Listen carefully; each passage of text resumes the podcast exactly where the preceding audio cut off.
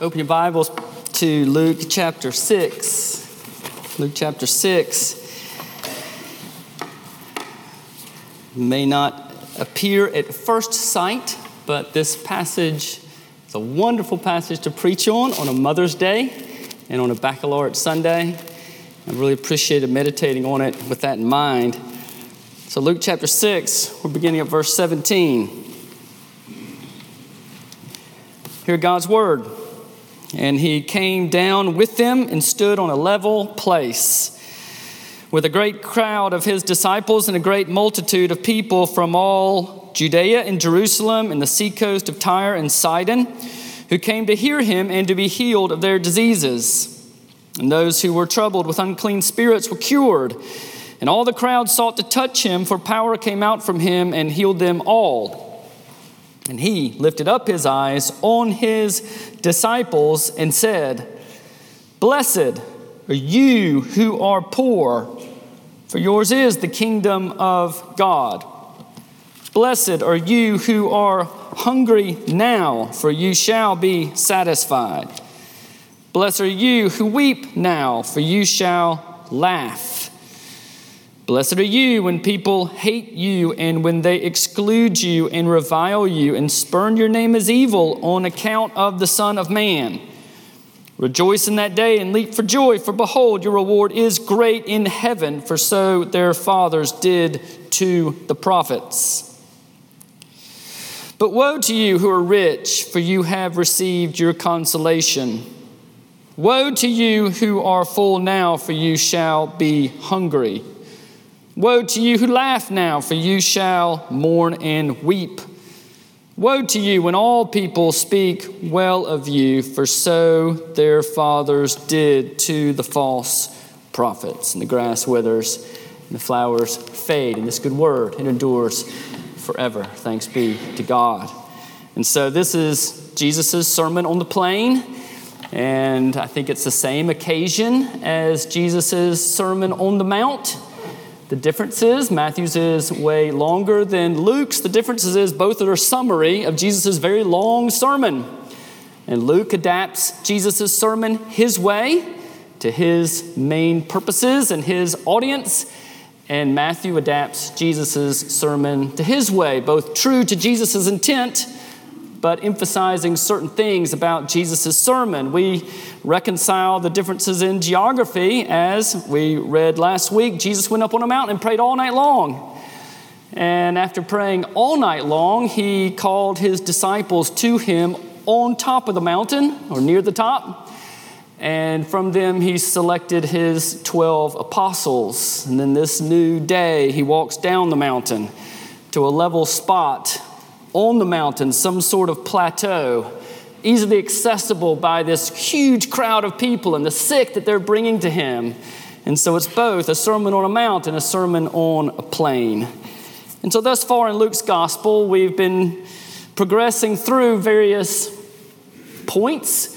And in chapter four, we saw that the focus was on Jesus himself. It has to be there when Jesus gave his inaugural sermon, which really governs the rest of Luke and Acts. And he said, The Spirit of the Lord is upon me because he has anointed me to preach good news to the poor. He has sent me to proclaim release to the captives and recovery of sight to the blind, to proclaim the year of the Lord's favor, a day acceptable to our God. That's what he came to do, he says.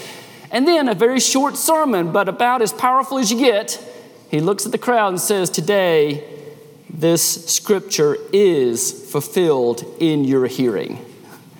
That guy Isaiah longed to see is me, and I'm here to do this. Focus on Jesus. And then on chapter 5 through chapter 6, 16 is on showing Jesus fulfill that incredible mission of grace and mercy to the needy, especially sin, but all aspects of need. You've got the great catch, the leper, the paralytic, all of that. You know, a publican that receives the gospel, life turned upside down. You have people responding to Jesus in faith and people responding to Jesus in rejection. And then we get to our section, this great sermon. And we're seeing for someone who responds to Jesus, what does that mean for us? Who do we become and how do we live? It's a sermon on discipleship. So, three points the person, the pattern, and the power. Person, power, uh, person, pattern, power. So, first, the person. Everything depends on Jesus, it's who's speaking. And one of my favorite professors said it this way the sermon makes a Christological statement. Apart from the person and work of Jesus the Messiah, the blessings here promised are not available. And the obedience here required is not attainable. Like it, nothing happens except for the person who's speaking here. And so Jesus has selected 12 apostles. He's intentionally relating his movement and the people he is gathering with the mission of Israel, the 12 tribes of Israel, and the people of Israel in the Old Testament. He's saying all that God promised, all the hopes and dreams He gave to His people, that mission He entrusted to them, um, building on it and carrying it to completion because I'm the one it depends upon. So, Jesus, in selecting those 12 apostles, He presents Himself as the new Moses for us. Important for us to see Him that way. Just like Moses went up a mountain to commune with God and came down the mountain and gathered the 12 tribes at Sinai, declared to them God's will, the Ten Commandments, made a covenant with them, showed them the way to respond in grace, to live as God's people, to flourish in life, to change the world. Even so, Jesus goes up a mountain. He prays all night, communes with God, gathers his disciples, selects his 12 apostles, comes down the mountain, and preaches this sermon which is how you and I respond to grace, how we live as disciples, how we flourish in life, how we change and transform the world. He's a new Moses carrying us in a new Exodus. We're a new peculiar, as the King James put it, a peculiar nation in the world. Well, Jesus is also a new David here. So Jesus is presented as a true king bringing in a new kingdom. So Keller asked this question why does Jesus gather his people on a mountain? Like, why the mountain? Well, throughout the history of the world, mountains have a certain function. If you're a revolutionary and want to bring in a new kingdom, a new administration, you start your movement in the mountains oftentimes because you're a hunted man and you're looking for refuge. You gather your people there. And so we see in David's life that he did this. You recall, he gathered his followers in a mountain in the stronghold. He called it because of Saul's fierce opposition. We have the greater David, Jesus, gathering his followers on a mountain due to the lethal opposition of the Pharisees. And Jesus presents himself as a new king, a greater David, starting a revolutionary kingdom. The world has never seen anything like it and He makes us into kingdom members to live in the world. And you see, looking at Jesus, all aspects of Jesus, we want to do that. Our identity depends, everything depends upon Him. Uh, mothers must know this, graduates must know this. Our identity is rooted in Him. We're this new kingdom and this new people in the world. We do things differently, we think about ourselves differently. You know, I'm, I'm going to go see my mother today in Anderson, South Carolina, and I'm going to walk in the door and I'm going to surprise her. And it's going to take her a moment to know who I am. She's, she's losing her memory. She's forgetting things. I'm, I'm going to be able to jog her memory, and she's going to, it's going to be great, but it's going to take a moment. But there's something about that that's moved me deeply, even as that has been so difficult. It's that about every 30 minutes, no matter what we talk about, she's going to say, Well, let, us pray about it. About every 30 minutes. And we look at her and go, Mom, we, we just prayed about it. like, we just did that. Well, let's pray about it. And then she's going to, from nowhere, recite a long passage of scripture. She's going, I don't know where that came from. I don't even remember memorizing that. But it's coming out of her. And I look at her and say, if my memory goes, what is going to come out of me? And what are going to be the habits that I'm going to insist on? And doesn't it show something so admirable about her? She's not perfect, but she knows where she's grounded, and it's coming out when her mind is failing. It's essential for us as we enter into life and think about ourselves that this is the one we ground ourselves in. Well, second, the pattern. What Jesus gives in the Beatitudes and the woes is a pattern. They're values of a new nation and a new kingdom. We can view them as, as portraits of a disciple. Or maybe you walk down your parents' house or your grandparents' house, you see all these pictures of ancestors. You say, I look like that one. It, it, it's a profile of a kingdom citizen. You look at that and you say, you know, do I have these traits about my person? They aren't requirements for entrance.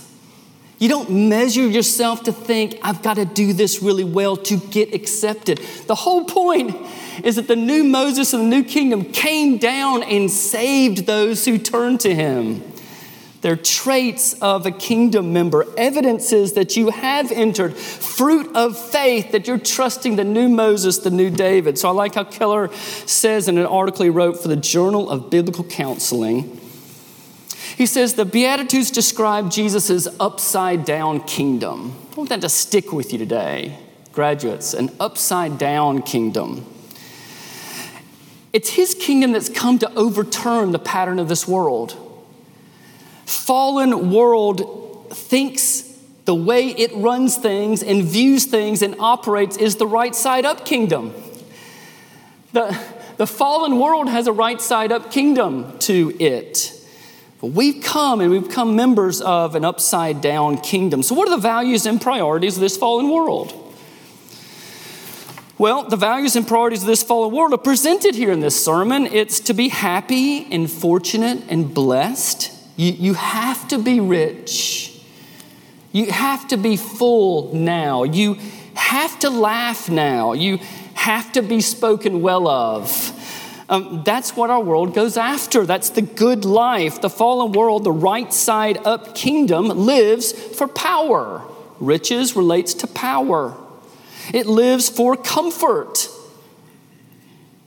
Being full now, the idea of tasty food and nice homes and good health and pleasant friends and enjoyable vacations the world lives for success, the idea of laughing now. That laughing is not just mirth or joy, it's the kind of laughing when you gloat that you won and someone lost. It's, it's success, like you're one up. Our world lives for respect, being spoken well of, popularity, and recognition. And, and these are most natural for us too. Like we gravitate towards this. It's the water we swim in. We want these. Yet Jesus, you notice, pronounces woes upon them. Woes upon them.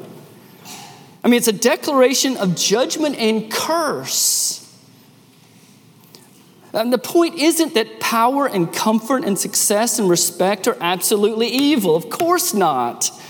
Rather, the point is that the mindset of the world is driven by them, controlled by them, so that if we have them, we're satisfied, self sufficient, and don't need Jesus and don't care about his kingdom. So, Jesus is warning that to give our hearts to these is to remain in a pitiable condition, even if we don't realize it. Under divine judgment, any happiness only limited to this life. And so we say, he says you're in a miserable state if you give yourselves to money. Why is that? Well, he says in that woe, you've already received. It's a present tense. You've already received your consolation, meaning any salvation you'll ever have is restricted to what money and power can buy now. Like received is a commercial term, it means it's paid in full. There's nothing else coming for you. You won't receive any riches in the future kingdom Jesus is building. Nothing stored there. Well, you're also in a dangerous place if your life pursuit is to be full now or to have all the comfort you can now. So, why is that the case? Well, he says, You shall be hungry. And what does he mean? Well, it's a short term and a long term.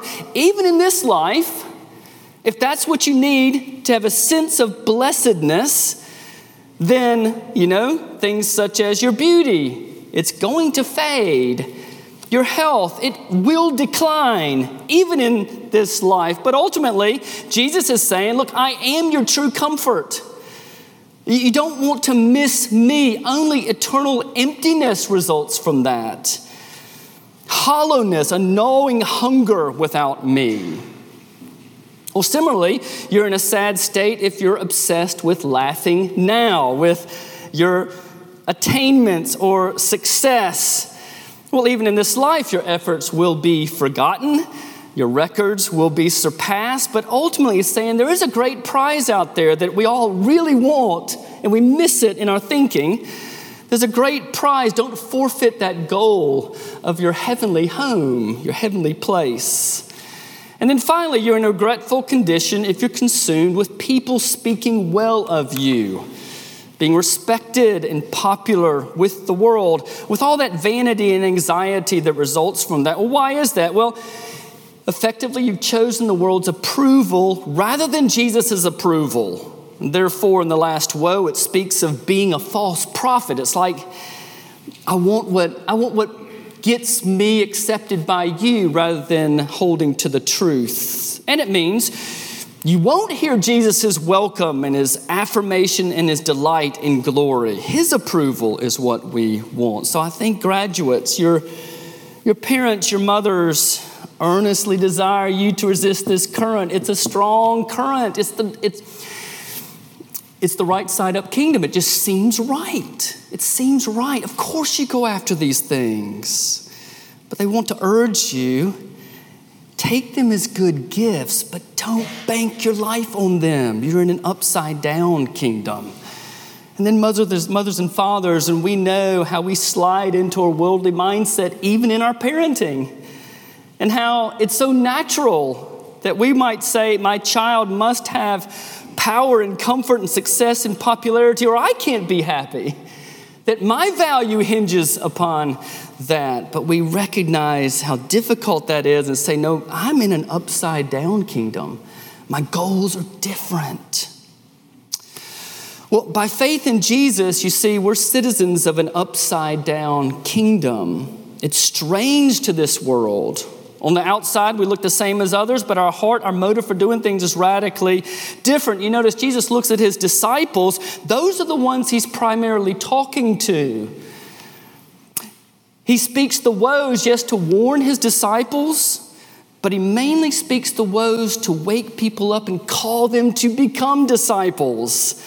So he looks at his disciples, especially his apostles, those who just left everything to follow him, and he says, Blessed are you who are poor, you who are hungry now, you who weep now, you who are hated and excluded and reviled and spurned as evil on my account, the right side up kingdom can only receive these conditions as a curse, as the worst, but those in the upside down kingdom embrace them as the pathway to blessing.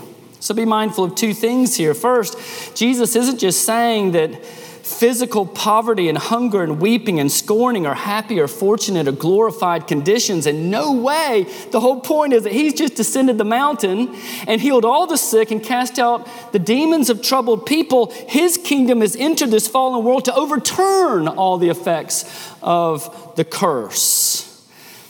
Those healings point to a final day when there will be no mourning, crying, pain, or death second little point to note is that Jesus isn't saying that the poor, the hungry, the weep, and the scorn, just by virtue of their suffering condition, are therefore automatically blessed. He's not saying that. Again, he's addressing his disciples, these men that have gathered themselves around Jesus, imitating the chapter 5 responses. They know they're sick people who need a doctor.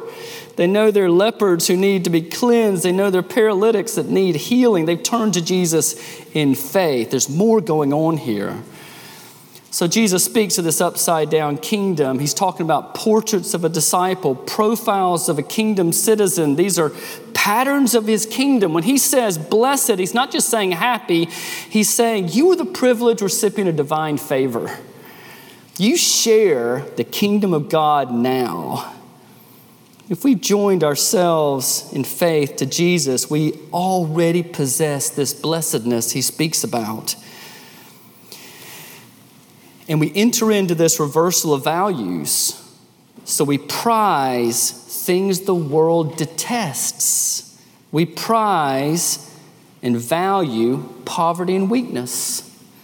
We prize and value sacrifice, not comfort. Grief, as strange as it is, not laughing in success. Exclusion, not recognition. Jesus' upside down kingdom esteems these conditions. So, what do we mean by this? Is this some sort of masochistic teaching for us today? But we know Jesus is about life, it's about flourishing. This is life he's preaching to, to us. So, we can say four things about this. First, how do we view those statements? Well, first, it means that though we like power, comfort, success, and recognition. We aren't controlled by them. We receive them as God's good gifts, but our lives do not hinge upon them. In fact, though we enjoy them, we're a little bit leery of them because we know, as Calvin said it beautifully, poverty and hunger begets faith, but abundance kills faith. It just does that. Well, second, it means that when poverty and hunger and weeping and scorn comes into our lives, as they always will in a fallen world, we can realize the value and the benefit of them. They drive us to see ourselves and to depend on Jesus in a clearer way. If we lose our job or we get sick or we fail in some area, or we get left out by people whose approval matters to us, we don't cave in. Rather, we make good use of that trial.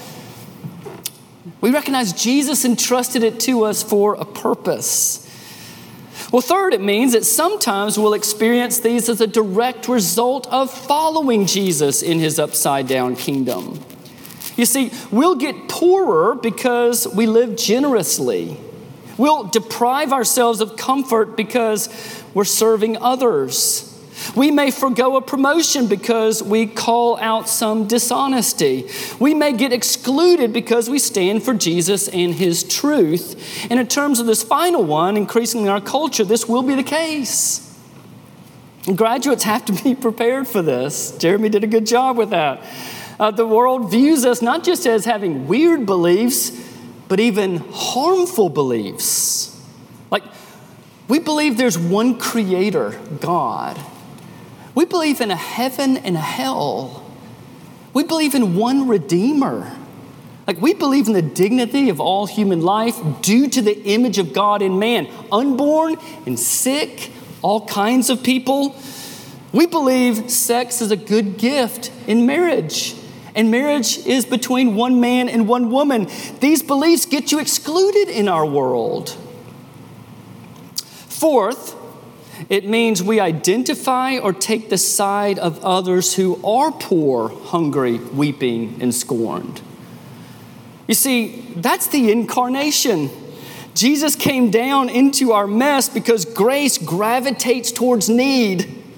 Love goes downhill. We received grace, we share grace. We received mercy, we extend mercy. In all those ways, Jesus' upside down kingdom becomes more woven into our persons.